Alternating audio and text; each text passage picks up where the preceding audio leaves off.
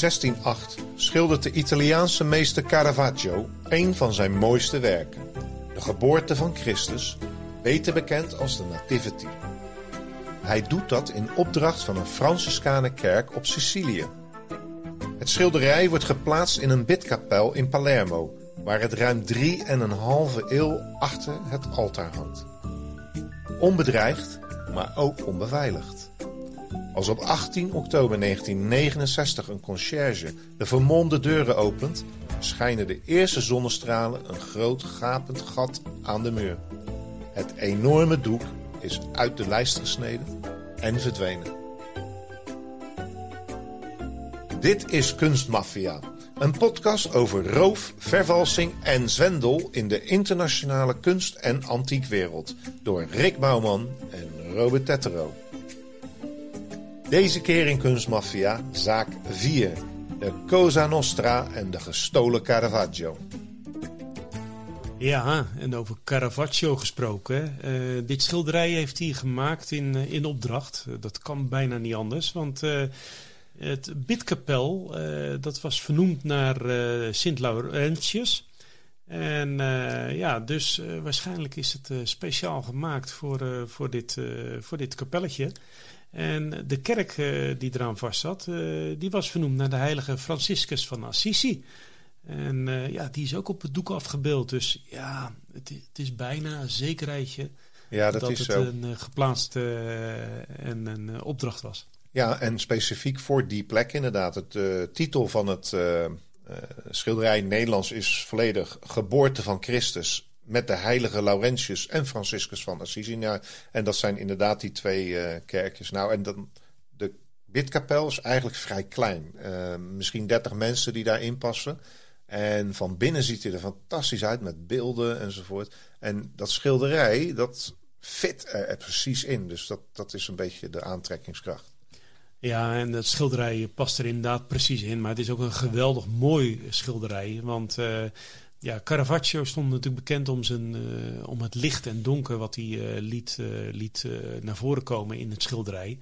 En um, dit was wel een, ja, een fantastisch exemplaar daarvan. Uh, later heeft Rembrandt daar natuurlijk ook gebruik van gemaakt. Ja, dat was eigenlijk, die heeft het afgekeken van hem. En wat ook heel bijzonder is, is dat hij gebruikte gewoon hele gewone mensen in die schilderijen. Niet van die hele theatrale, met aureolen van de heiligen. Nee, dit zijn echt mensen die hij van de straat heeft geplukt. Ook die Maria, die ziet er gewoon echt als een volkse vrouw uit. En dat was ook zijn stijl. En het is net alsof er een foto is stilgezet. Uh, Jozef zit ook met zijn achterhoofd in beeld. Het is net alsof je een foto hebt gemaakt. Dus hield van een eenvoudig tafereel, wat mensen echt konden herkennen. Ja, en wat, wat ook opvallend was, Robert. De Mona Lisa is volgens mij een A4'tje groot. Ja. Maar deze is ietsje groter. Is, komt in de buurt van de nachtwacht. Met 2 bij 2,5 meter is het toch iets wat je niet ongezien onder je arm meeneemt uit dat kerkje, denk ik. Maar nee. het is toch gebeurd. Ja, ja precies. En uh, ja, wanneer gebeurde dat? Uh, dat gebeurde dus inderdaad in uh, 1969. Maar de eind jaren 60 en begin jaren 70 waren ook een beetje ja, de periode dat, dat er heel veel diefstallen plaatsvonden in, in kerken en in palazzo's. het was jarenlang had men het gewoon overal maar staan. En, je kon het gewoon meenemen. Dat gebeurde nog niet. Maar in eind jaren 60 hadden de, ja, sommige rovers hadden toch wel het idee van... hé, hey, er is wat te halen. Nou, inderdaad. En dat was in hetzelfde weekend, in dezelfde nacht eigenlijk... werd er uh, in uh, de woning van een uh, man in Milaan, dus een rijke man... werden 21 schilderijen gestolen van Italiaanse meesters... Waarschijnlijk direct naar Londen gebracht en daar verkocht in het illegale circuit. En in Napels was ook een paneel verdwenen en een ander schilderij op doek. En uit een landhuis in de buurt werden ook nog eens een keer schilderijen en zilveren kunstvoorwerpen gestolen. Dus allemaal in één nacht gebeurd. Maar ja, Caravaggio is Caravaggio. Dat is zeg maar de Italiaanse Rembrandt bijna van die periode. Ja, want uh, de FBI die uh, heeft uh, op dit moment een, een soort overzicht van een top 10 van, van schilderijen. En het schilderij wat momenteel op nummer 2 staat, is dus dit schilderij van Caravaggio. Dat wordt dus als een zeer belangrijk gestolen schilderij gezien. En wordt op een waarde geschat van 20, 30 miljoen. Uh, en dat praten we al over een aantal jaren geleden. En ja, als dat schilderij natuurlijk teruggevonden wordt, zeg het maar, Robert. Nou ja, je zegt het al. hij staat niet voor niets op de lijst. Het schilderij is nog nooit teruggevonden. En, en dat is ook wel grappig, want dan kunnen we er ook gelijk bij zeggen: dit is zaak 4. Het is de eerste onopgeloste zaak. Dus ik weet nog niet hoe we daar helemaal mee om moeten gaan. Maar we proberen het verhaal zoveel mogelijk op de juiste manier te vertellen van wat is er dan wel bekend nadat het gestolen werd. Maar voor we daarheen gaan, denk ik dat we even naar meneer Caravaggio zelf moeten. Ja, en dat is uh, eigenlijk een volledige naam, want uh, Michelangelo Merici da Caravaggio, uh, dat is zijn volledige naam. Caravaggio is, is zeg maar de, de, de geboorteplaats waar hij vandaan kwam. Michelangelo eh, is ook een bekende naam, maar dat is ook iemand anders. Van voor hem dus- al, hè? Groot Ja, precies. Dus uh, ja, uh, eigenlijk is Caravaggio de naam die gebruikt uh, wordt en werd. En hij maakte furoren in Rome. Ja, en dan maakte die decoraties van inkapellen die ook tot vandaag de dag te zien zijn. Er is een huis in de verkoop in, in Italië ergens, weet niet precies waar het staat. Maar daar is dus op de muur een schildering van Caravaggio. En de mensen vechten om de erfenis, want het huis is misschien een ton waard. Maar die tekening die op de muur staat, uh, miljoenen. Dus ja, hij is bekend. Het is een, uh, maar als personage, kijk, wij kennen Rembrandt, Vermeer. Brave mensen met schulden af en toe. Maar deze man heeft het wel erg bond gemaakt, hè, Caravaggio. Ja, Caravaggio was eigenlijk een soort voorloper van de mafioso, denk ik. Want hij was ja, had een leven van aaneenschakeling van, van, van geweld en uh, misdaden, schandalen. Uh, het was een heet hoofd. En uh, hij was heel onvoorspelbaar en had een echt een gewelddadig karakter. In Rome is hij dus ook voortdurend in aanvaring gekomen met justitie. Ja, maar hij had ook een beschermheer, want hij schilderde... Ja, Rome is natuurlijk de paus, daar zitten aartsbisschoppen, kardinalen... en hij was echt wel onder bescherming vanwege zijn talent. Dus ze hielden steeds een hand boven zijn hoofd. Maar op één keer gaat dat fout natuurlijk. In 1606. En hij moet vluchten, want hij heeft in een zwaardgevecht ja, iemand vermoord. Om een vrouw. Ja, en daar kan zelfs die, die man die hem, eh, nou zo'n beschermheilige zal ik maar bijna zeggen, die kan hem niet langer meer helpen. En uh, dat ziet hij ook in. En hals over kop vertrekt hij naar Napels en vandaar pakt hij de boot naar Malta. Ja, en in Malta eh, heeft hij even de rust om uh, wat uh, nieuwe meestwerken te gaan vervaardigen. dat gebeurt dan ook. En toch kon hij daar ook weer niet lang blijven, want het was een Maltese ridder die die vernederde. Ja, en dat moet je daar op Malta niet doen. Dus hij moest weer vluchten hè, en vluchtte dit keer naar Sicilië. Ja, en dat is de plaats waar hij dus de Nativity schilderde. Uh, een van zijn uh, mooiste werken. Uh, voor dat kapelletje waar we het net over gehad hebben. Maar of, of het daar nu lekker rustig was, ja, het schijnt van wel. Hij heeft daar een jaar gewoond, hij heeft ook meerdere werken geschilderd. Maar ja, ergens wordt gemeld, onrustig slapend, met een dolk aan zijn zijde en verschillende schilderijen onder zijn arm. Dus dat geeft ook wel weer aan dat hij daar ook niet helemaal uh, op zijn plek was. En ook daar heeft hij uh, ja, het uh, eiland moeten verlaten. En is hij teruggegaan naar Rome. Ja, en dan toch toch ook om terug te gaan naar Rome. in de hoop dat de paus en de katholieke kerk hem ja, toch gratie. gratie zou verlenen voor het feit dat hij iemand vermoord had. En hij hoopte dat, dat zij hem zouden willen beschermen. Maar voordat hij in Rome aankwam, ja, wat gebeurde er nou? Was het malaria of is hij toch vermoord? Ja, kijk, het is natuurlijk uh, eh, 400 jaar geleden. Dus uh, niet alle feiten zijn er nog. Er wordt nog steeds over gespeculeerd. Maar het is vrijwel zeker dat hij vermoord is door een van zijn rivalen. Want daar had hij er nou eenmaal heel veel van.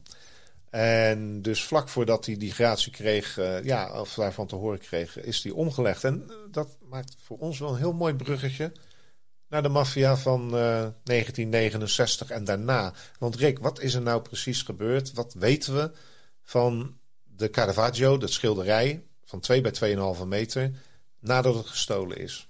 Nou, we weten in ieder geval dat de maffia heel vaak in beeld is gekomen sinds die tijd.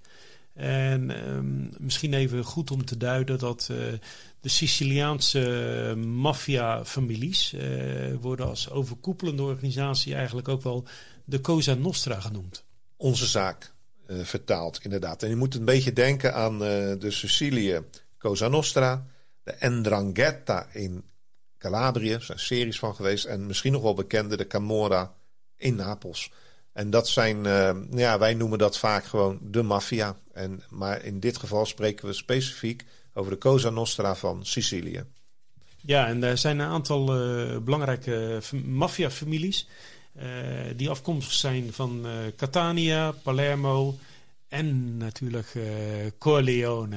Ja, ja. ja, volgens mij is daar ooit een, een filmpje van ja, gemaakt. een filmpje, een stuk of drie achter elkaar, inderdaad. en nou ja, weet je, we zouden bijna het muziekje eronder moeten zetten wat iedereen kent. ja, inderdaad, Corleone. En dat is ook een van de belangrijkste families, machtigste families. Maar goed, waarom vertellen we dit allemaal? Omdat continu vanaf het moment dat hij gestolen is, de Caravaggio... Um, het van de geruchten dat uh, zeg maar de maffia, de Cosa Nostra, erbij betrokken is. En die deden wel meer in kunst om dat te stelen. En hoe weten we dat nou? Nou, tijdens een aantal rechtszaken over de jaren heen, die tegen de maffia werd gevoerd, kwam zo nu en dan wel weer eens een uh, gangster of een mafioso aan het woord die dan begon over de Caravaggio die vermist werd. Zo is onder andere Gerlando Alberti, uh, de brouwvolle neef uh, daarvan. die kwam met het verhaal dat het, het, doek zeg maar, in een ijzeren kist gestopt was. Samen met wat dollars en een beetje heroïne. En dat zou verstopt zijn op Palermo. Maar uh, ja, na de rechtszaak, nadat hij dat uh, verklaard had in de rechtszaak, uh, is men op zoek gegaan en hij is meegegaan. Maar op de plek die hij aanwees was veel te vinden, maar geen ijzeren kist en zeker geen schilderij. Ik zie die mannen, die, die, die politieagenten uit de jaren zeventig al scheppen daarvan. nou ja, maar misschien is het daar. Nee ja, we kappen ermee, weet je wel, er ligt hier helemaal niks. U wilde gewoon een dagje uit. Nee, in 1980 eh, gaat eigenlijk het verhaal echt lopen. Dan is de Britse historicus en journalist Peter Watson, Peter Watson, uh, die gaat onder een pseudoniem de wereld van de valse kunst in. Die wil wel eens kijken van hoe er wordt zoveel gestolen, dan moet het ook ergens aangeboden worden. Dus hij, hij uh, gaat undercover eigenlijk. En nadat hij natuurlijk hier en daar temperatuur heeft gemeten en gekeken heeft en in circuit is rondgegaan, krijgt hij een telefoontje uit Italië dat de Caravaggio te koop staat voor 150.000 dollar. Ja, en uh, er zouden ook twee foto's beschikbaar zijn. En uh, hij komt dus in contact met uh, een paar mafioso. En die, die tonen hem ook de twee foto's. En ehm, nou ja, goed, het zag er verschrikkelijk uit, zei hij. Het was donker en het was afgebladderd aan de zijkant. En in het midden zat een vouw, zelfs tot in de derde van het, van het doek. Dat zag hij allemaal op die foto. En uh, nou goed, de afspraak was uh, dat ze een paar dagen later zouden ze weer bij elkaar komen om te gaan onderhandelen. Maar daar komt er niet echt van, want uh, dat is 23 november 1980. En precies op die plek in het epicentrum van hun afspraak slaat het noodlot toe. Een act of God. Het is een enorme aardbeving, die ook uh, overal nieuws geweest is met uh, doden. De hele regio uh, ligt plat. Het dorpje wordt verwoest. En Peter Watson, die heeft nooit meer iets gehoord van die mannen. ook nadat hij in contact wilde komen. Dus dat voorspelt het ergste. Maar het schilderij, de Caravaggio, wordt alsnog genoemd later weer. Ja, want in, in 1996 komt Francesco Magnona een uh, bijzonder vrede maffiabaas. En uh, die was zelfs betrokken bij 17 moorden. Ja. Uh, hij zal het niet zelf gedaan hebben, want daar had hij wel zijn mensen voor waarschijnlijk. Maar, maar in ieder geval, tijdens een proces begon hij ook al over het schilderij. Hij zegt namelijk dat hij een van de dieven was in 1969. Nou, dan uh, moet dat natuurlijk wel een uh, plausibel verhaal komen. Dus uh, Francesco zegt dat hij een scheermeisje had gebruikt om het uit de lijst te halen. Nou, dat klopt wel ongeveer, want zo is het ook aangetroffen, de, de, lijst. En daarna heeft hij het in een kleed opgerold wat er lag. Nou ja, is ook wel nodig, want 2,5 bij 2, ja, dat gaat doorzakken. En dan heeft hij het gebracht naar zijn opdrachtgever, die hij natuurlijk niet noemt, want ja, dat doe je natuurlijk niet. Hè? Hoe heet dat? Ometta? Dat zeg je niet. Maar die weigert het schilderij omdat het te veel was beschadigd. Dus had dat niet goed eruit gesneden. En volgens Francesco vernietigt die man het schilderij. En we kunnen het Francesco niet meer vragen. Nee, hij is niet dood. Hij heeft een uh, beschermingsstatus gekregen in de Verenigde Staten. Dus ja, die kun je dan niet meer uh, vinden. Nee, en dan, dan, gaan we alweer wat verder. Want we gaan verder naar 1999. En dan is weer een berouwvolle mafioso. Caspare Spatusa. En ja, die beweert dat het schilderij aan een maffiafamilie nabij Syracuse is overgedragen. En die zou het werk verborgen hebben in een stal. Een stal? Ja, dat hoe lijkt me geen goede plek voor een nee, schilderij. En dat bleek uiteindelijk ook niet het geval te zijn. Want door muizen en varkens werd het schilderij uh, nagenoeg opgevreten. En wat er nog over was, hebben ze toen maar in de, in de fik gestoken. Ja, had het gehoord in de gevangenis. Hè? Ja, daar wordt natuurlijk ook wel lekker uh, geroddeld natuurlijk. Maar gek genoeg dit verhaal haalde alle wereldpers. Uh, want ja, de Caravaggio was voor eeuwig verdwenen. Tweede op de lijst. Maar tien jaar later, dezelfde Caspare Spatuzza begint opnieuw over de Caravaggio. Nou, zegt hij, het werd getoond tijdens bijeenkomst van de hoogste Siciliaanse maffiabaas, de Capo di Tutti Capi. En die gebruikte dat eigenlijk ja, om dat daar zeg maar op te hangen. Of in een, aan een muur te bevestigen. En daarvoor werd dan vergaderd door al die maffiabazen. Ja, dat ziet er natuurlijk fantastisch mooi uit. Maar hij was niet de enige die dat verklaarde. Ja, en enkele jaren daarvoor beweerde namelijk een andere verdachte, Salvatore Cangemi, een vergelijkbaar verhaal. Uh, de maffia zou nog steeds in bezit geweest zijn van, uh, van het schilderij van Caravaggio, die als trofee dus te zien was op de bijeenkomst van de alle topbazen van de Cosa Nostra. Ja, en dat is dan uh, ja, een beetje toch een vergelijkbaar verhaal. Ik weet niet hoeveel tijd daartussen zat. Maar ik spring weer verder naar 2017. Want dan is er een ene mafioso weer. Dat zijn het allemaal in een nieuwe rechtszaak. En die zegt: nee, nee. Dat is meneer Grado. Die zegt dat het doek verborgen zou zijn geweest in Zwitserland. En, en jaren daarvoor, al in 1970, dus één jaar na de diefstal. heeft zijn baas het naar Zwitserland gebracht in ruil voor geld. Uh, flink bedrag, uh, Zwitserse franken in die tijd nog. En dat heeft verkocht aan een Zwitserse antiquaire. Die was eerder naar Palermo gekomen om de deal te sluiten. Dus eh, hier zit je al bijna te denken van nou een jaar na de diefstal. Ja, dat kan heel goed een, een in opdracht geweest zijn. Het feit is dat dat schilderij van 2 bij 2,5 meter dan in stukken gesneden zou zijn. En aparte afbeeldingen zeg maar, van de engel, van die heiligen enzovoort, apart ingelijst zijn en dan weer doorverkocht worden. Ja, ik weet niet of dat een gangbare zaak is, maar dat was zijn verhaal. Ja, en dan hebben we ook nog een heel ander verhaal. In uh, 1969, toen de diefstal plaatsvond, uh, de pastoor daarvan, die werd in 2001 werd hij, uh, benaderd met een tweetal brieven in een envelop. de eerste keer was het van de maffia met de vraag van, joh, wij hebben het schilderij, zullen we in gesprek gaan? Dan moesten ze advertentie moest ervoor geplaatst worden om even aan te tonen van, nou, het gesprek willen we aangaan als, als, met de pastoor.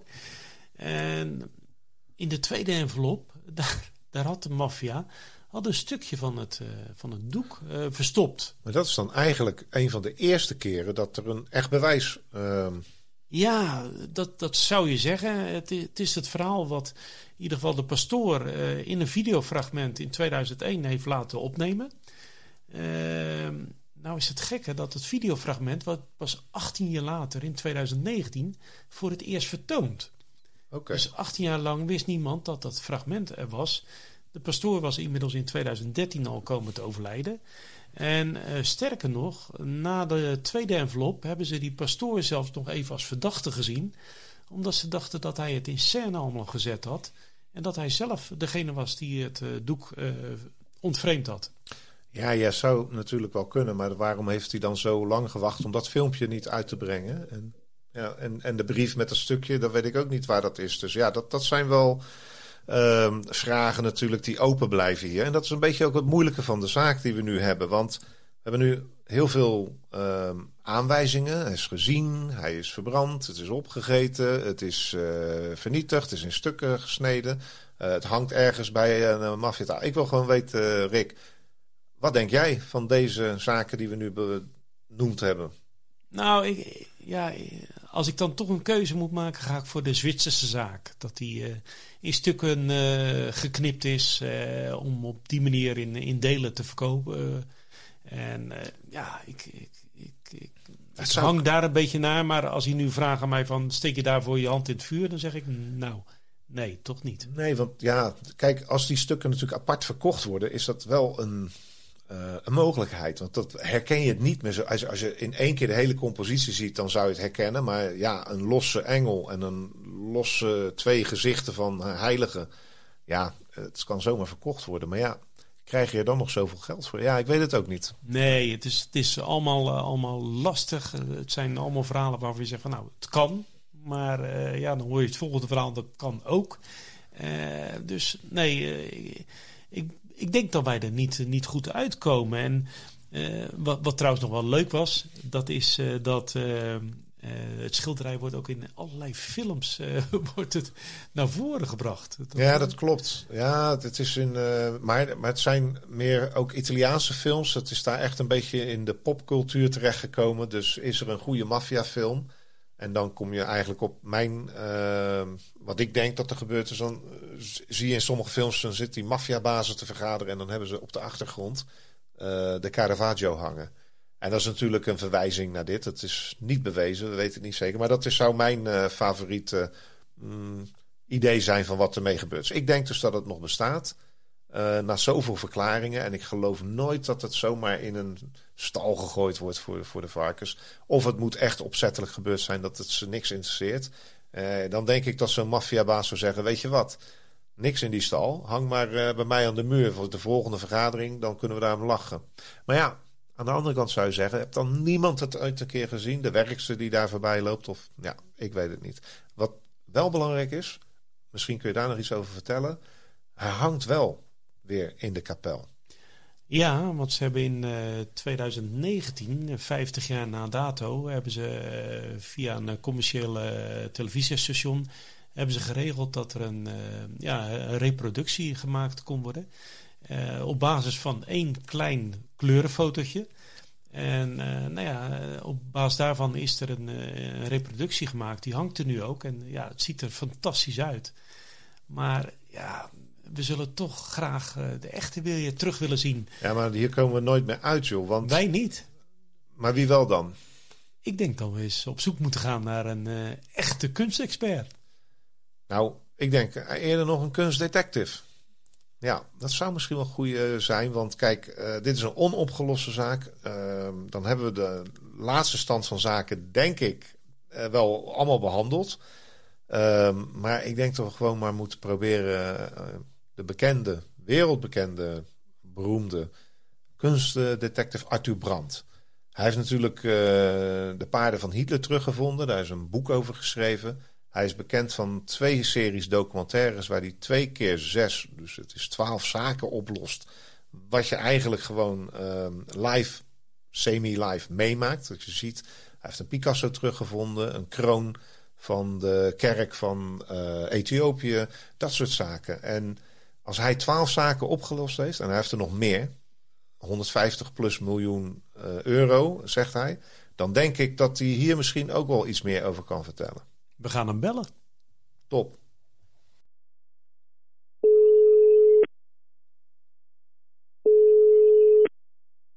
Dat u. Welkom in Kunstmafia, de podcast. En fijn dat je even de tijd voor ons wil nemen. Nee, absoluut. Superleuk verhaal ook. Ja, inderdaad. En, en ja, we hebben je eigenlijk al uh, voorgesteld. Uh, Rick en ik hebben al gesproken over het schilderij, de schilder, de diefstal. Uh, ja, en, en zeg maar de usual suspects. dat is een beetje een, een lijn in bij de maffia. En ja, onze eerste vraag eigenlijk die we wilden stellen is... Er hangt inmiddels sinds 2016 een kopie, geschilderde kopie in, in, in dat kerkje. En toch staat het nog steeds op nummer 2 op de FBI Most Wanted uh, Art uh, search. Dus wat, wat is jouw kijk daarop? Waarom staat het zo hoog bij de FBI aangeschreven en tegelijkertijd is het nogal nodig dat we zo hard zoeken sinds er een kopie hangt? Ja, nou laat ik met het laatste beginnen. Ehm, het is altijd, sommige mensen zeggen wel eens van ja, ach, als een schilderij erop lijkt, een kopie, dan is dat toch ook goed. Wie ziet nou het verschil? Maar dan geef ik altijd het voorbeeld van sommige mensen die uh, bewaren de schoenen van hun kindjes, hè, de eerste schoentjes. Ja. Die vergulden ze dan of, of uh, verzilveren ze. En ja, als je tegen hen zegt van ja, als je zo'n schoentje uh, kwijt bent, achter neem je toch van iemand anders een schoentje, wat maakt het uit? Dus dat is een beetje het idee. Hè? Een Caravaggio in dat werk dat hij heeft geschilderd, een van de hoogtepunten uit de kunstgeschiedenis. Caravaggio is natuurlijk een van de grootste schilders. Ja, daar zit zijn ziel in. Dat is het echte werk. En een kopie ophangen, ja, het zegt het al, het is een kopie. En um, ja, wat hoor jij liever? Het, het, het, echte nummer van de Beatles of iemand die het naspeelt? Snap wat ik bedoel? Daarom moet de echte natuurlijk terugkomen. En om je eerste vraag in te gaan.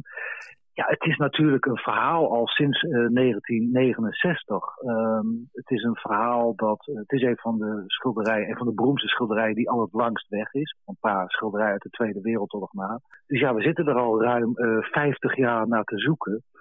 En uh, ja, de maffia wordt genoemd. En dan heb je in principe alle ingrediënten. Je hebt Caravaggio, een van de beroemdste schilders aller tijden. Je hebt een, een, een cold case zaak, een, een oude zaak. En het is gestolen in ja, Palermo, zeg maar de hoofdstad van de maffia. En de maffia wordt er ook van verdacht. Dus alle ingrediënten voor een spannend verhaal zijn natuurlijk wel aanwezig. En ik denk dat dat de reden is dat hij op nummer 2 staat bij de FBI Most Wanted. Ja, oké. Dus dat, uh, wat ik wel typisch vond, is dan FBI uh, uh, Most Wanted. Maar we spreken hier ook over een Italiaans kunstwerk, op Italiaanse bodem gestolen, door Italianen. Waarom FBI nummer 2? Wat, wat, nou, waarom ja, dat is, dat is, is een grappige vraag natuurlijk. Want inderdaad kun je afvragen, de FBI heeft in principe alleen maar zeggenschap binnen de Amerikaanse grenzen. Het is niet de CIA die ook daarbuiten opereert. Dus uh, dat is de vraag. Alleen, nou ja, en, uh, ik wil niet Amerikanen kritiseren, want ik mag ze heel graag. Maar Amerikanen hebben natuurlijk wel een beetje het idee dat het de hele wereld een achtertuin is. En de FBI uh, kunstcrime uh, groep, dus de, de regisseurs die zich ermee bezighouden, die, um, ja, die vinden dit toch ook een belangrijk werk. Uh, zij denken van, nou ja, als niemand het oplost, lossen wij het wel op. Dus ja, zij beschouwen zich toch een beetje als ja, de, de beste kunstdetectives ter wereld. Dus ja, ze hebben daar gewoon een lijst gemaakt met uh, wereldwijd alle grote werken die weg zijn. En daarbij komt dat kunst vaak ook over grenzen gaat, hè, landgrenzen. Dus het is niet zo dat een schilderij dat in Italië wordt gestolen per se in Italië moet zijn. Uh, dus um, ja, ze hebben gewoon wereldwijd de grootste zaken. En daarbij komt misschien, nu ik er zo over nadenk, op nummer 1 staat Isabella Stewart Gardner. Dat is de grootste kunstenaar van alle tijden geweest. Nou ja, die is begin jaren 90 geweest. Ja. En uh, die FBI heeft die nog steeds niet kunnen oplossen. Er is wel veel kritiek op. Dus misschien dat ze ook wel een beetje hebben gedacht van, nou weet je wat, we maken een grote lijst. Dat mensen kunnen zien dat wij niet de enige zijn die een zaak niet kunnen oplossen. Ja. Dat het ook in Italië gebeurt, in Nederland. Dus dat zal allemaal een reden hebben waarom het erop staat. Buiten het feit dat het natuurlijk uh, een van de belangrijkste kunstwerken ter wereld is. Ja, inderdaad. Nou, en dan wil ik eigenlijk met de eerste belangrijke vraag beginnen. Want in de lijst die wij zeg maar doornamen van uh, de verdachten en, en wat er gebeurd zou kunnen zijn, komt één verhaal steeds naar voren, of één soort verhaal, namelijk dat het al vernietigd is. Um, het is gestolen, uit de lijst gesneden en daarbij al ernstig beschadigd, uh, hebben we gelezen. Um, hij zou opgegeten zijn door varkens en uh, zou verbrand geweest zijn. Um, hoe groot ja. acht jij de kans dat dit schilderij eigenlijk überhaupt nog bestaat?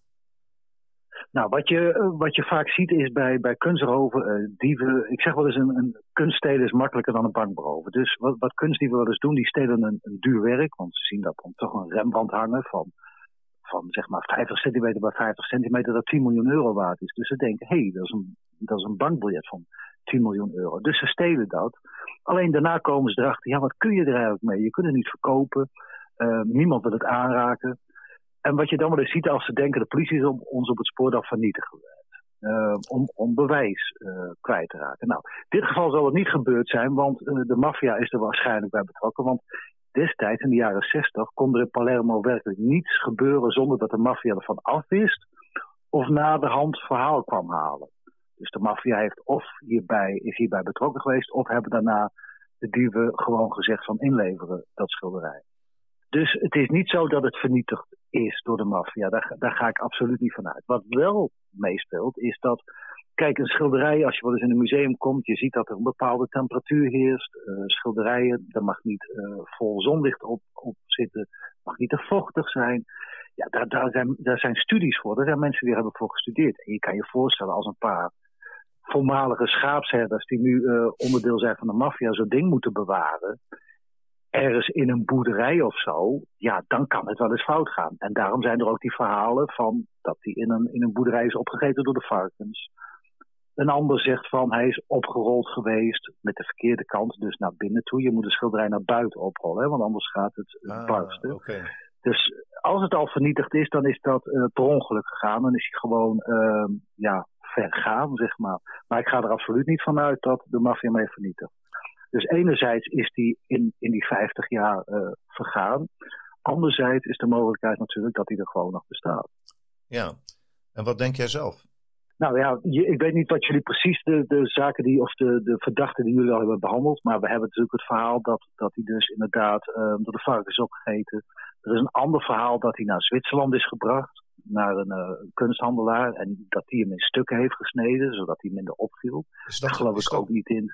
Is dat gebruikelijk? Nou, ja, het gebeurt wel eens hoor. Uh, ik, ik heb wel eens uh, bij lezingen laat ik wel eens schilderijen zien. Uh, dan zie je eerst de schilderij hoe het eruit zag. En daarna in één keer is die verdrievoudigd. Want een, een kunsthandelaar heeft dan zeg maar, het in drieën geknipt. Dat was makkelijker te verkopen. Alleen, dat kun je met zo'n werk natuurlijk niet doen. Je kan best uit een 17e eeuw tafereeltje, wat niet zo heel belangrijk is, kun je best in drieën knippen. Ja, ik zou het niet doen hoor, daar niet van. maar om nou uh, de nachtwacht, als je denkt, nou, dit is toch wel erg groot schilderij, we, we knippen hem door midden, dat kan natuurlijk niet. Dat, dat wil niemand uh, meer hebben. Dus ik vind dat een, een vreemd verhaal. Um, dat, dat, heeft Caetano Grado heeft dat verteld. Dat is zo'n pentito, dus een, iemand die van de maffia is overgestapt naar de goede kant. Okay. Om zijn hachje te redden. En die heeft dat verklaard. Um, en ja, ik geloof daar niet zo in. Hij zegt dat hij het gezien heeft, maar ja, zo'n werk, je gaat niet zo'n werk stelen en het dan in uh, twintig stukjes uh, knippen. Dat, uh, dus, nee. Ja, het lijkt me ook moeilijk omdat het natuurlijk om een Caravaggio gaat. Dus ook al zou je misschien niet direct in dit stuk het, de engel zien of, of de heiligen die erop staan. Maar een kenner zou dat wel gelijk kunnen zien, neem ik aan. Als het uit de compositie Tuurlijk, is. Ja. Precies, uiteindelijk komt hij ergens op het internet te staan of bij een tentoonstelling en dan ziet iedereen dat. Dus ik denk niet dat een Zwitserse kunsthandelaar uh, zo dom is geweest om dat te doen. Ik denk zelf uh, dat al die verhalen die die Pentiti hebben, hebben uh, gespuit, zeg maar, naar de, naar de, de Carabinieri, naar de, Italiaanse politie, dat, dat ze allemaal wel wat hebben gehoord. Want de naam die wel steeds terugkomt in al die verhalen is Badalamenti, hè, de, de oude maffiabaas in die streek.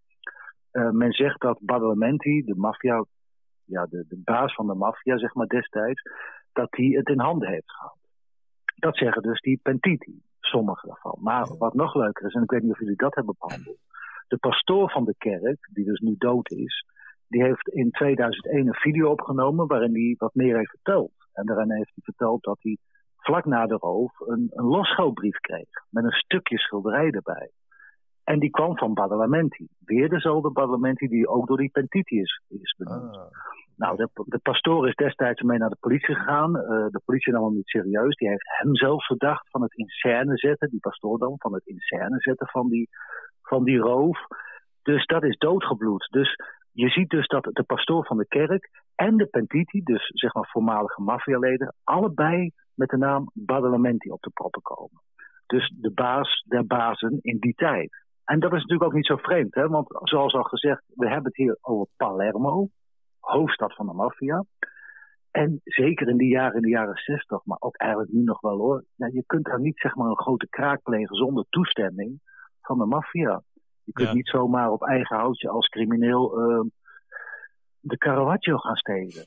Dat is of in opdracht van de maffia of ze komen even later aan je deur. En dat is volgens die petitie ook gebeurd, hè, dat die twee dieven ook bezoek hebben gekregen van de maffia en het hebben moeten inleveren.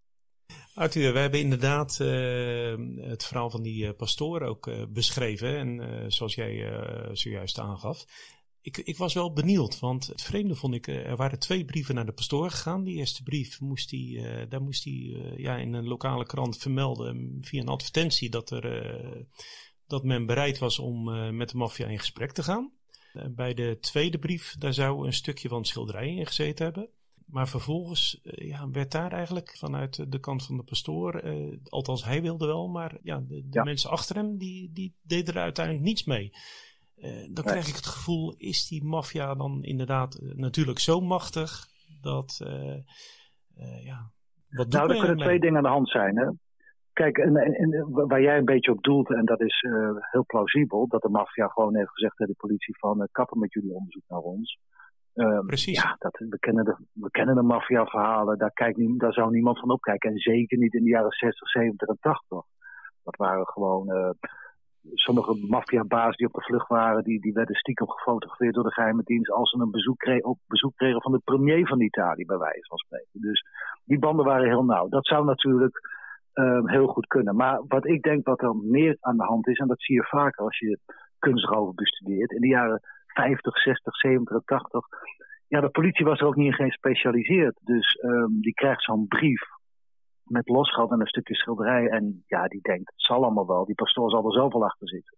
Dus ik denk dat het meer, um, uh, ja, niet zozeer onkunde, maar gewoon een gebrek aan, aan, aan kennis is geweest. Dat ze het niet hebben gezien dat dit een heel belangrijk iets was. Dat zie je wel vaker in die tijd, dat de politie gewoon niet echt um, ja, uh, kundig was op dit gebied. Dus ik denk dat daar iets mis is gegaan, helaas. Want ja, als de maffia inderdaad die brief heeft gestuurd, en daar ga ik vanuit, ik geloof die pastoor op zijn woord, ja, dan is dat wel een kans geweest die men uh, heeft laten lopen. Dus wat je vaak ziet is nou zo'n kunstroof van, er is wel een moment soms dat de dieven of degene die het in bezit hebben zich melden. Alleen als daar niet op gereageerd wordt, ja, dan, dan houdt het vaak op. Ja. En dat is waarschijnlijk hier ook gebeurd. Ja, en wat me daar ook nog bij opviel was dat uh, er zou dus een, uh, of de film is gemaakt met de pastoor, een, een interview met hem in 2001. Nou zou die film pas voor het eerst uh, vertoond zijn vele jaren later, zelfs na zijn overlijden in 2013. Ja. Ja, dat vond ik ook zo vreemd eigenlijk. Van, wordt die film, ja. durfde men die niet te vertonen? Of was de nou, maffia daar wel, weer bij betrokken? Nee, ik, ik, wat ik me kan herinneren, is ook, dit is wel echt onkundig geweest. De regisseur heeft destijds verklaard van jeetje, ik wist niet dat wat die pastoor, daar vertelde dat dat zo belangrijk was. Ik dacht dat de politie dat allemaal wist. Ja, dan denk ik van, als je nou een journalist, regisseur bent en je hebt dat niet door, dat die pastoor daar op de bierstoel zit, bij wijze van spreken. Ja, dan is het wel, uh, dan je de plank wel volledig mis. Dus inderdaad, dat is een tweede keer geweest, um, in 2001, dat het ja, dat er misschien nog mensen leefden die wel wat hadden willen vertellen. Dus het is de ene gemiste kans naar de andere geweest. Ik denk niet dat de maffia uh, die regisseur onder druk heeft gezet, want die wist dat, dat ook niet dat hij dat had. Dit is gewoon puur onkunde geweest, een volledige missel. En, en, toch vind ik nog iets spannends hieraan. Het is namelijk, er is dan in de tweede brief een stukje schilderij meegestuurd. Is dat ergens bewaard gebleven of, of is dat in de... Nou, dat is wel weer interessant. In dit geval is het dus ook verdwenen, hè? Dat, dat stukje uh, schilderij okay. en, die brief. Ja, dat zou ook weer twee oorzaken kunnen hebben. Um, of het is weer totale onkunde geweest, wat je dus vaker ziet. Maar het zou inderdaad ook kunnen dat de maffia heeft gezegd van uh, laat het maar verdwijnen. Want uh, het, we komen niet verder hiermee, er wordt geen losgeld betaald, maar uh, weg met het bewijs. Dat zou best kunnen, ja. ja en... Zeker in Palermo natuurlijk. Dus, dus dit is eigenlijk ook een zaak die een beetje doodloopt. Dit gedeelte dan van die uh, uh, priester. Maar er is een, een andere zaak, 1980. Uh, dat is de Britse historicus en journalist Peter Watson. Die zeg maar incognito of onder pseudoniem um, de wereld gaat verkennen van de gestolen kunst. En ja. wat ik begrepen heb, of wat wij gevonden hebben, is inderdaad dat hij ook op een gegeven moment tegen de Caravaggio aanloopt. Die wordt aangeboden aan hem. Maar ja, ik ken Peter Watson wel. Ik heb het hem nooit gevraagd. Maar heeft hij hem toen gezien? Heeft hij gezegd dat... Nou, hij heeft niet gezegd dat hij hem gezien heeft of een foto heeft gezien, neem ik aan, toch? Ja, ja. Nou, hij had, hij had een afspraak gemaakt. Uh, hij, hij, kreeg alle, allereerst, ik neem aan... Ik heb dat boek niet gelezen. Ik kan het nergens vinden. Ik heb wel geprobeerd. Maar dat, nou, ik heb hem in de kast staan, maar ik moet hem al jaren lezen. Dus ik kan okay. hem ook kunnen lezen. Nou, zijn, zijn verhaal is eigenlijk dat uh, hij maakt een... Hij, hij, krijgt een aanbieding. Dus ik neem aan dat hij al wat uh, hier en daar wat zijn licht opgestoken heeft onder zijn pseudoniem John Blake. En dan krijgt hij uiteindelijk een aanbieding. Hij krijgt een telefoontje uit Italië, um, uit Napels volgens mij, waar een 150.000 dollar, of dat, die waarde in, in, in uh, wat zijn het ook weer, uh, lires, wordt aangeboden. En hij gaat er naartoe, hij gaat naar het uh, hotel. En dan in Salerno, wat een stukje verderop ligt, maakt hij een afspraak mhm. met drie mensen, twee of drie mensen, maffia. En die laten hem foto's zien van het schilderij. Twee foto's. Ja. En daarin merkt hij zelf op van, uh, het ziet er heel slecht uit. Het was afgebladderd, het was gevouwen. Uh, dus dat lijkt erop, dat moet dan daarna geweest zijn. Hè? Dus die foto's zouden dan echt kunnen zijn.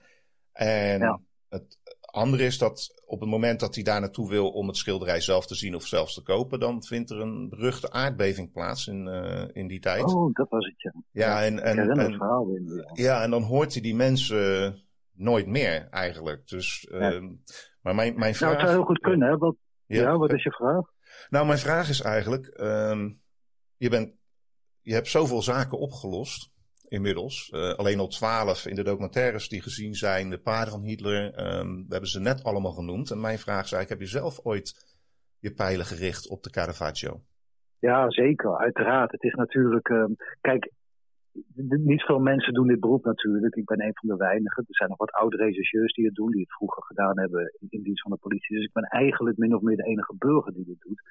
Ja, en als je dan, als de FBI je dan triggert met een lijst van de top 10, ja, dan kijk je wel, oh, wat staat er op nummer 1, 2 en 3? Ja. En dan ga je wel uh, je licht erover laten schijnen van waarom is dat niet opgelost? Uh, niet dat ik dan uh, iets kan wat zij niet kunnen, maar wat je vaak ziet is dat de politie geeft het ook op na een bepaalde tijd. Het kan ook zijn dat ze op een gegeven moment een tunnelvisie hebben, dat ze de verkeerde, ze soms het spoor uh, verkeerd hebben gevolgd. Dat ze een, ik, ik zeg altijd van zaken die 40, 50 jaar oud zijn, en dat geldt voor de Caravaggio, maar ook voor de Isabella Stewart Gardner uit 1990. Ik zeg altijd, als ik met die regisseurs praat, want ik, ik heb natuurlijk veel contact met, met regisseurs die dit soort onderzoeken doen. Ja. Ik zeg altijd van, jullie hebben 30.000 pagina's. En jullie hebben het niet opgelost. Maar ergens in die pagina's, want dat zie je altijd hè, met cold cases, vrijwel altijd hebben ze toch de persoon in kwestie al een keer ondervraagd. Um, of hebben ze toch een tip binnengekregen die ze niet goed hebben uitgezocht, die ze hebben laten liggen. Ik zeg altijd van, ergens in jullie archief ligt de sleutel tot het oplossen van deze, van deze zaken. En ja, ik hou me daar natuurlijk ook mee bezig. En ja, ik, ik kan wel zeggen dat ik met Caravaggio uh, toch wel uh, wekelijks bezig ben, al een paar jaar. En okay. uh, ik ken Pieter Watson natuurlijk. Ik weet dat Pieter Watson er ook nog steeds mee bezig is. Maar ja, hij is natuurlijk journalist, dus hij moet zich aan bepaalde ethische regels houden vanwege de krant. En ik kan natuurlijk doen en laten wat me goed doet. Dus ik kan bij wijze van spreken een mafioos bellen en zeggen van... Uh, weet jij iets? Of uh, snap je? Ik kan nou ja, gewoon. Dan spreek ik. Uh, uh, dat wil ik eigenlijk wel weten. Want dit is wel best verrassend natuurlijk uh, voor ons. Maar nou ja, heb je dat wel eens gedaan dan? Dan zul je, heb je wel eens iemand gesproken? Ja, ik, ben, die... uh, ik wil wel best wat vertellen uh, over. Uh, de grap is, laten we even teruggaan naar die Badalamenten. Badalamenti, ja. die, die maffiabaas die steeds genoemd wordt. Die destijds de capo di tutti capi was. Dus zeg maar de baas van alle maffiafamilies. Nou, die komt dus steeds terug uit, uit twee hoeken. De, de hoek van de priester en de hoek van de voormalige medewerkers van het Badalamenti. Dus Pentiti, de voormalige maffia-leden.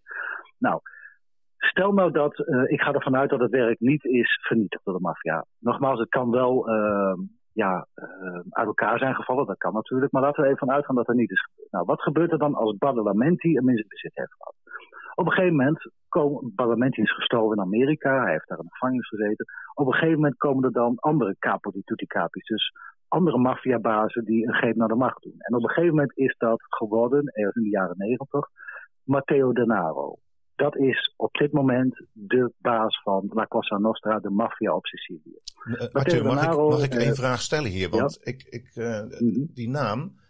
Vorig jaar werd er iemand in Nederland opgepakt, volgens mij, in een restaurant. Ach, daar kan je ook daar kan je zoveel over vertellen wat toen is gebeurd. Ja, dat dacht men van dat het Matteo Denaro Ja, maar dat was een Formule 1. Ik, ik volgde Formule 1 vrij uh, ja. stipt. Dus dat, dat verhaal ja. kwam naar boven. En toen vond ik inderdaad die naam. Ja. Ja, nou, dat, dat is dus zo grappig. Want Matteo Denaro is destijds ook betrokken geweest bij de aanslag op Falcone, die beroemde rechter die in de lucht is geblazen, ah, de anti-maffia-rechter. Ja. En Matteo Denaro is toen, zijn bijnaam is Diabolic, dus de duivel, zeg maar. Uh, zijn beroemde quote is van, uh, ik kan een heel kerkhof vullen met iedereen die ik heb laten vermoorden. Oeps. En deze man is al sinds begin jaren negentig, uh, wordt hij beschouwd als de capo die doet die KPN. Hij is sindsdien ook op de vlucht. Dat is ook de reden dat ze dachten dat hij in Nederland was. Moet je voorstellen, al, al 30 jaar op de vlucht. Ja. Um, er wordt wel eens gezegd van ja, um, als je 30 jaar op de vlucht bent, dan moet je of heel, heel goed zijn, of je moet ook gewoon politiebescherming hebben. Wie weet. Maar um, inderdaad, Matteo de Naro, ze dachten dat hij ergens in Nederland in een restaurant zat. Die man hebben ze gearresteerd. Dat bleek gewoon een Engelsman volgens mij te zijn, Ja, een Portugees, die uh, Formule 1 fan. Ja, ik toevallig, ik, ja, nou, ik kan er niet alles over vertellen, maar toevallig weet ik daar wat meer van. Maar in ieder geval, Matteo Denaro, dat is dus een nieuwe baas. Nou, als we dus teruggaan naar Badalamenti, voormalig baas. Je kunt je dus voorstellen, als je een beetje weet hoe de maffia werkt, dat zo'n schilderij, als die in handen was van de toenmalige Capo di Tutti Capi, uiteindelijk in handen is gekomen van Matteo Denaro. De man die dus nu al 30 jaar op de vlucht is. Ja. En ik denk wel dat dat um, de, de meest, het meest waarschijnlijke scenario is. Er zijn ook petitie geweest die hebben gezegd van dit schilderij wordt uh, naar voren gehaald door de maffia als er een belangrijke vergadering is of als er nieuwe leden worden ingewijd, dan moeten ze zweren op dat schilderij. Kan een sprookje zijn, misschien ook niet. Wauw, Dus, wauw, dat is wel, dat wil ik wel- iets meer van weten. Van het zweren op het schilderij, een soort van trouw of, of Ja, want vroeger als je ingewijd werd bij de maffia, dat gebeurt tegenwoordig nog steeds trouwens, dan moet je een, een brandend kaartje van een heilige in je hand houden. eh, Als die in de fik wordt gestoken en dan wordt er gezegd van als jij ons ooit verraadt, zul je ook branden in de hel en zullen we je vermoorden, bla bla bla. Dat hele. Oké. eh, gedoe. Maar er is ook door Petiti gezegd van dat dit schilderij ook dat doel heeft. Die wordt eh, naar, naar voren gehaald bij het, het aanstellen van een nieuwe maffiabaas. Dus het is een soort symbolische betekenis. Ja, en dat maakt het natuurlijk allemaal ja, een beetje in de sfeer van eh The Godfather, die, die trilogie, die films. Dus, Inderdaad. Ja. ja, het is, dat maakt het allemaal wel spannend natuurlijk. Maar ik denk dus dat, ehm, dat als die nog bestaat, dat hij toch in de hoek van Matteo Denaro, ehm, dat we daar dan toch moeten zoeken. En heb je daar dan ook is- enige, enige aanwijzing voor, Arthur?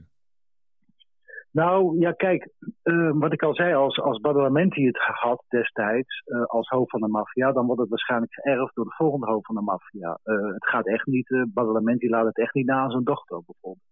Nee. Want kijk eens, eh, hang die maar aan je muur. Dus ehm, de kans dat zo'n belangrijk werk, dat gestolen is in Palermo en zo lang weg is, eh, bij het hoofd van de, het huidige hoofd van de maffia is, is natuurlijk wel aannemelijk. Ja. Ehm, kijk, als Matteo Denaro s'morgens opstaat en, en hij heeft hem niet, hè, laten we ervan uitgaan dat hij hem niet heeft. En hij staat s'morgens op en hij zegt, ik wil dat schilderij hebben, want ik vind het belangrijk dat ik hem heb. Dan heeft hij hem natuurlijk binnen een week. Dus dat zal eh, vast en zeker gebeurd zijn. Dus er gaan, veel mensen gaan ervan uit dat Matteo Denaro toch wel de sleutel is dit verhaal. En de grap is, Matteo Denaro heeft een rechterhand, dat is Bekina. En Bekina is een kunsthandelaar die heel lang heeft geopereerd in Zwitserland. En zoals we ons nog wel herinneren, we hebben Ja. het net over gehad, een van die Pentiti, die heeft destijds gezegd van eh, het schilderij is naar Zwitserland gegaan, naar een kunsthandelaar die het in stuk heeft gesneden. Dus daar komen we ook alweer met een, een, een relatie van Matteo Denaro, zijn rechterhand, die kunsthandelaar was in Zwitserland. Dus ja, er zijn toch wel puzzelstukjes die naar Matteo wijzen. En ja, de hele maffiastructuur, een van de belangrijkste werken ter wereld die wat weg is, ja. Maar- in Palermo, wie zal hem hebben? Dan ga je toch al snel denken aan, aan de baas van de maffia. Nee, dat, ja, ik, ik geloof dat ook wel. Maar, maar waar ik nu wel benieuwd naar ben, is natuurlijk, je bent kunstdetective. Ehm, stel nou dat je een bewijs vindt dat het hangt bij die capo di tutti capi. Wat dan? Wat kun Ja. je in Nou, zo'n situatie? Ik, ben, ik, ik kan je wel ongeveer vertellen wat ik aan het doen ben de laatste eh, jaren. Ehm, Ik probeer, ik, ik heb overal contacten natuurlijk, dus ik probeer een beetje via uh, made man, dus, dus echt maffialeden. Uh, ze lopen er niet mee te koop, maar ik hoor nog wel eens wie, wie eventueel daar onderdeel van kan uitmaken. Ik probeer wel via, via contacten te leggen in, in Palermo. Matteo Denaro, die, die bereikt natuurlijk niet, dat is kansloos.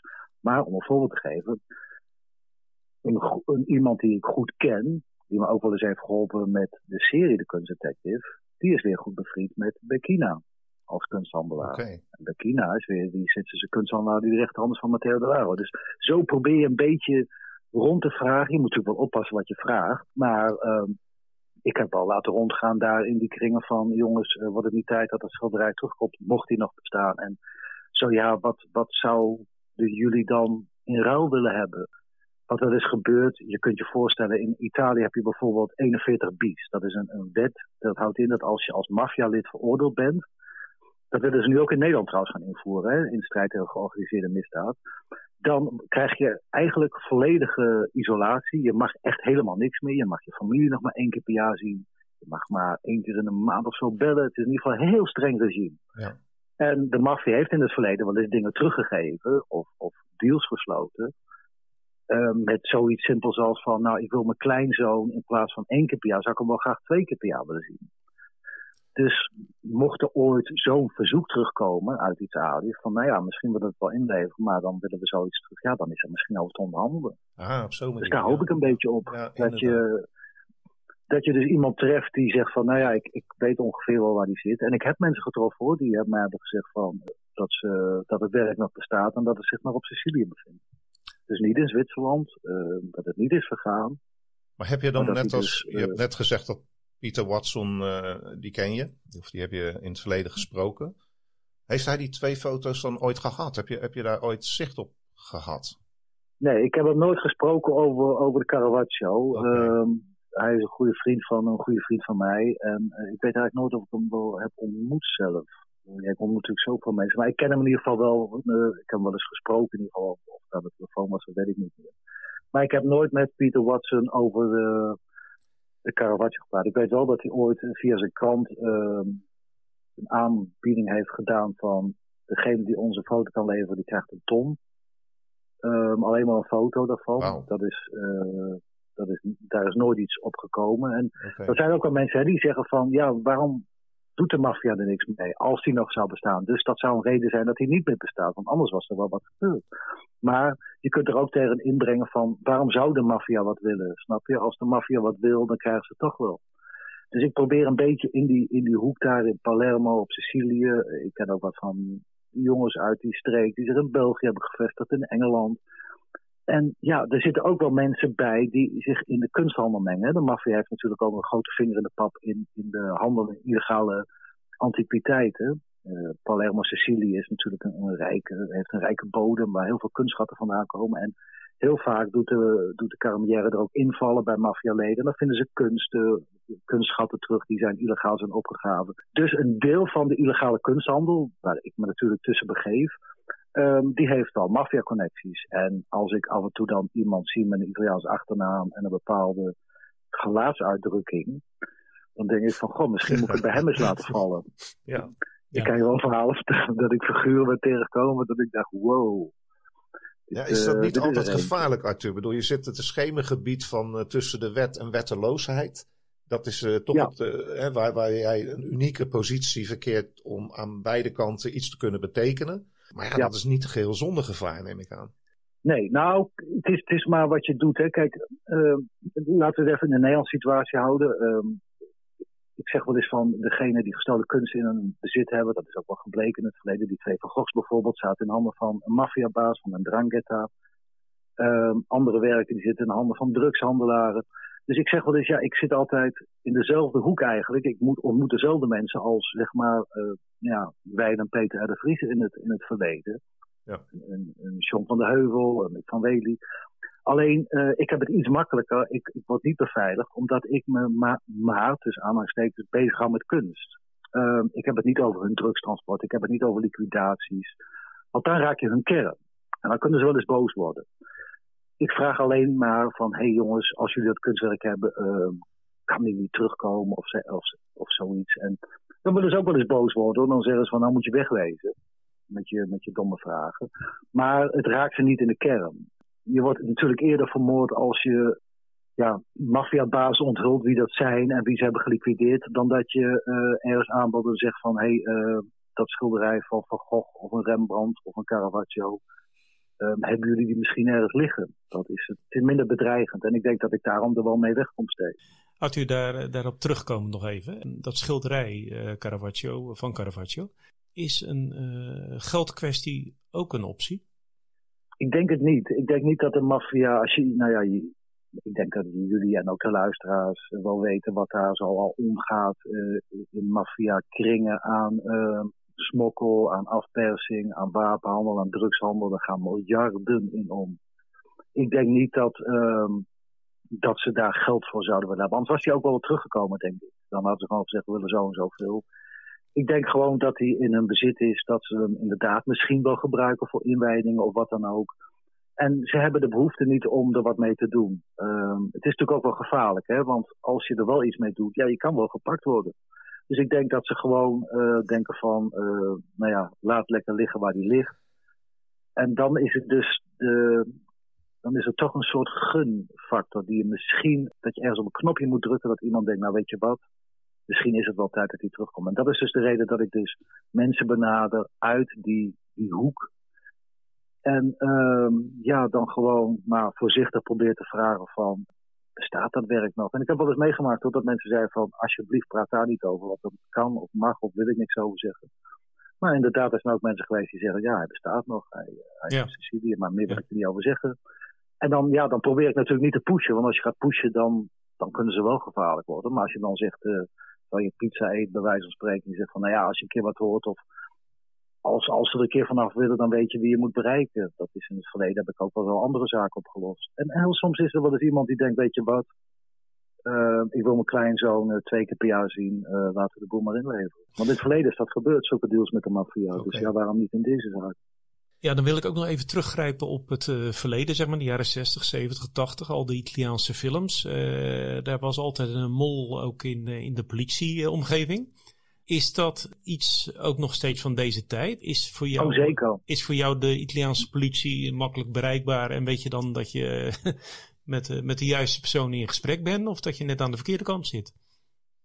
Um, ik zit even te denken. Nou ja, kijk, ik, ik, werk met heel veel regisseurs samen. Ook trouwens in Italië hoor, maar ook in Nederland, Duitsland, Spanje, Engeland. En alle regisseurs die ik heb ontmoet ooit, dat zijn uh, deugdzame mensen, heel goed ook in hun vak.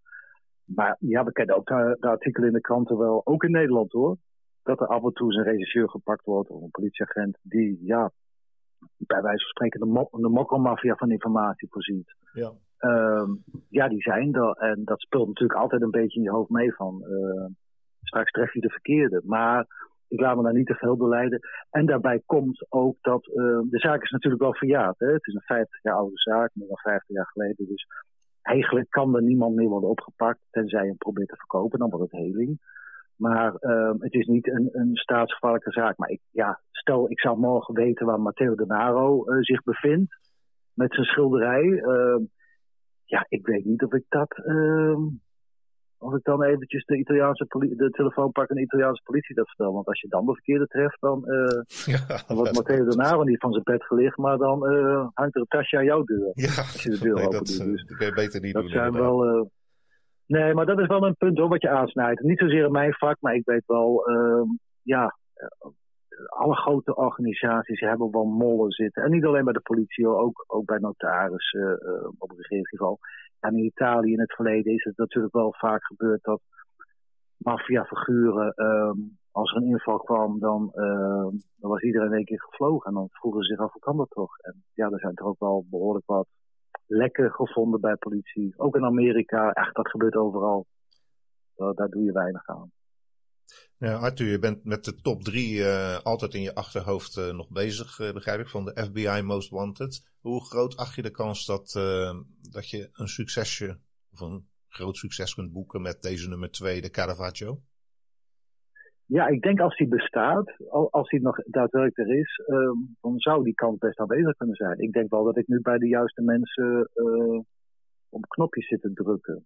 En heb je dan, Alleen, ja. vragen mag, heb je dan ooit van iemand gehoord dat hij nog bestaat, ook al heb je geen visueel ja. bewijs? Ja, dat heb ik uh, gehoord.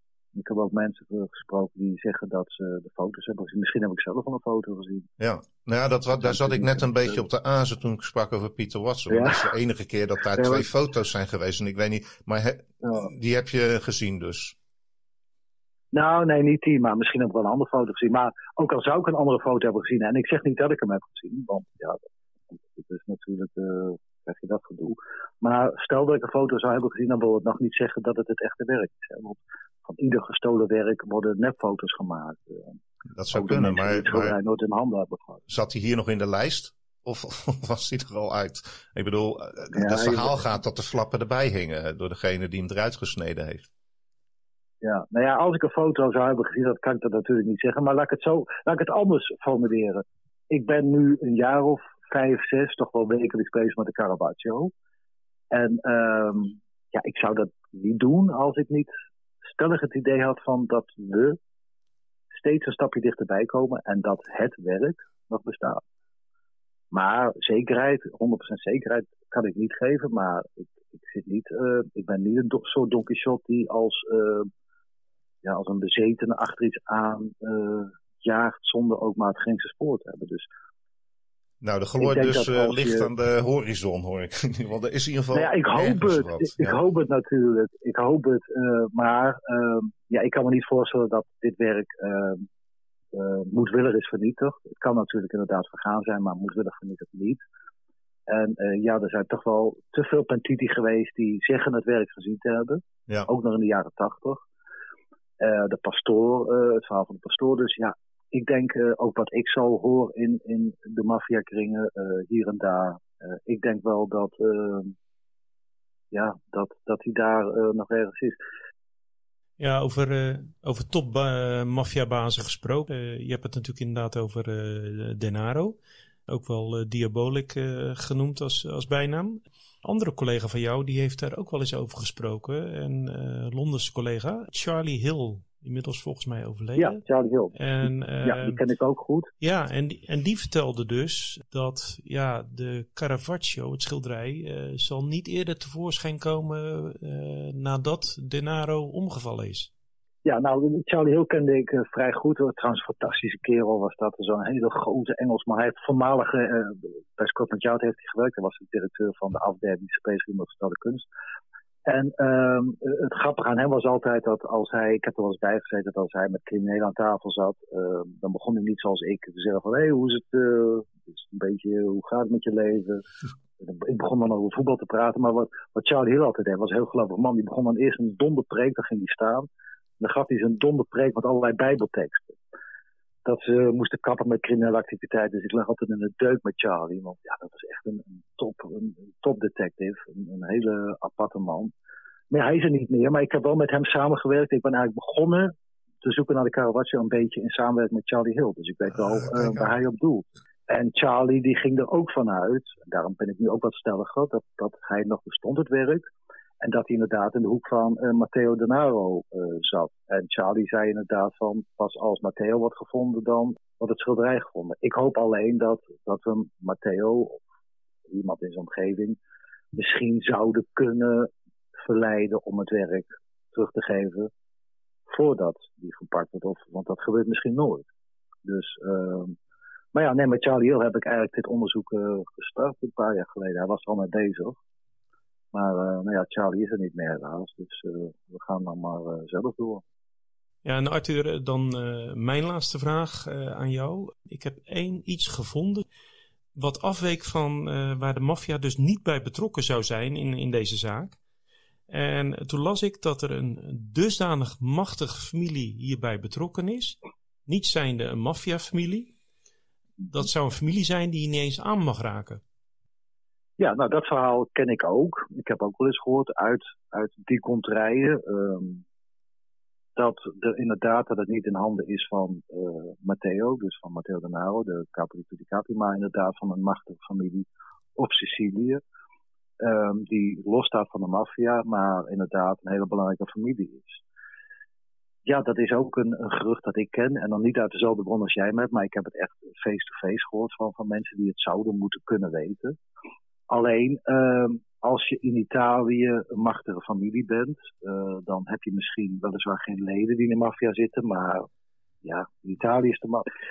Een vriend van mij die in Italië woont, uh, die heeft wel eens gezegd, de maffia is hier altijd maar hooguit één straat weg van ons. Dus in Italië is de maffia overal. En dus zelfs al zou dat verhaal kloppen, dat het in, in bezit is van een machtige Siciliaanse familie, dan nog, ja, is de maffia daar toch wel weer uh, bij betrokken. Als je heel rijk wordt in Italië, krijg je vroeg of laat toch de maffia aan de deur. Ja. Eerder vroeger dan laat. Luister jij graag naar Kunstmafia en wil je Rick en Robert ondersteunen? Ga dan, als je wat kan missen, naar fooiepot.com slash kunstmafia. En geef daar een digitale fooi. Dus fooiepot.com slash kunstmafia. Dit was Kunstmafia. Een podcast over roof, vervalsing en zwendel in de internationale kunst- en antiekwereld. Door Rick Bouwman en Robert Tettero. Volgende keer zaak 5. Egypte en de strijd om roofkunst uit Londen, Parijs en Berlijn.